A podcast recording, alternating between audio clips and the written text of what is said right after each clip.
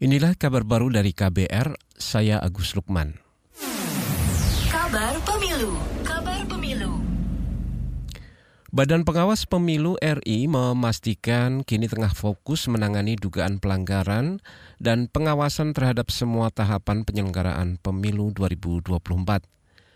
Pernyataan itu disampaikan Ketua Bawaslu RI Rahmat Bagja menanggapi upaya sejumlah pihak yang terus mengupayakan pengusutan dugaan kecurangan pemilu melalui usul hak angket DPR. Rahmat Bagja mengatakan Bawaslu tidak punya wewenang untuk mengomentari penggunaan hak angket DPR itu. Mekanisme itu ada di dalam uh, partai politik dan juga di DPR. Bawaslu uh, fokus kami adalah pada penanganan pelanggaran dan pengawasan tahapan penyelenggaraan yang sampai sekarang penyelenggaraan sudah masuk tahapan uh, rekapitulasi berjenjang di tingkat kecamatan. Itu yang bisa kami sampaikan dan itu uh, kami tidak bisa komentar apa pun mengenai hal itu. Ketua Bawaslu RI Rahmat Bagja menambahkan lembaganya kini tengah menyiapkan diri menghadapi segala sengketa hasil pemilu di Mahkamah Konstitusi. Sebelumnya calon presiden nomor urut 3 Ganjar Pranowo dan calon presiden nomor urut 1 Anies Baswedan mendorong penggunaan usulan hak angket DPR terkait dugaan kecurangan pemilu 2024. Masih terkait pemilu, saudara kalangan akademisi berharap penyelenggaraan pemilu di masa mendatang lebih manusiawi bagi petugas di lapangan. Dekan Fakultas Kedokteran UGM Yogyakarta, Yodi Mahendra Data mengatakan, saat ini kerja petugas pemilu di lapangan seperti petugas KPPS sangat berat. Beratnya kerja petugas ini diduga menjadi salah satu penyebab banyak petugas di lapangan yang meninggal dugaan kami juga ini tidak beda-beda jauh karena meskipun mereka harus memberikan pemeriksaan lab ya dari kolesterol, tensi dan sebagainya tapi informasi yang kami terima itu bukan syarat untuk yang akan menggugurkan.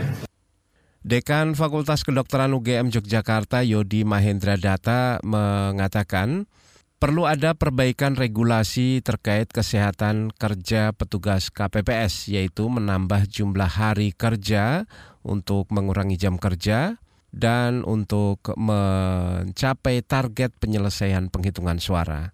Atau alternatif lain adalah menambah jumlah petugas KPPS.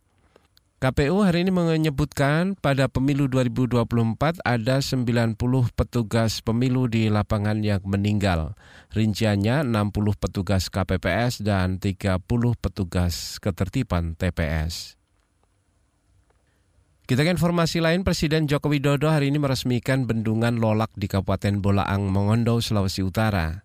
Jokowi berharap bendungan yang dibangun dengan nilai investasi lebih dari 2 triliun rupiah itu bisa menjadi solusi lokal untuk mengatasi kekurangan air dan mengendalikan banjir.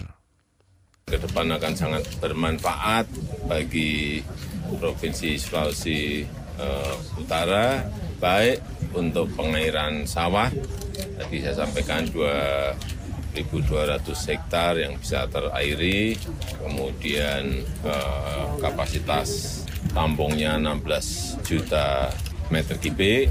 Ini juga sebuah jumlah yang sangat besar dan juga untuk air baku nanti penduduk di Pulang Mundu dan juga mungkin bisa ditarik juga ke Manado kalau memang ada kekurangan di sana. Presiden Jokowi menambahkan bendungan Lolak diharapkan juga bisa mengurangi risiko banjir hingga 29 persen di wilayah sekitar.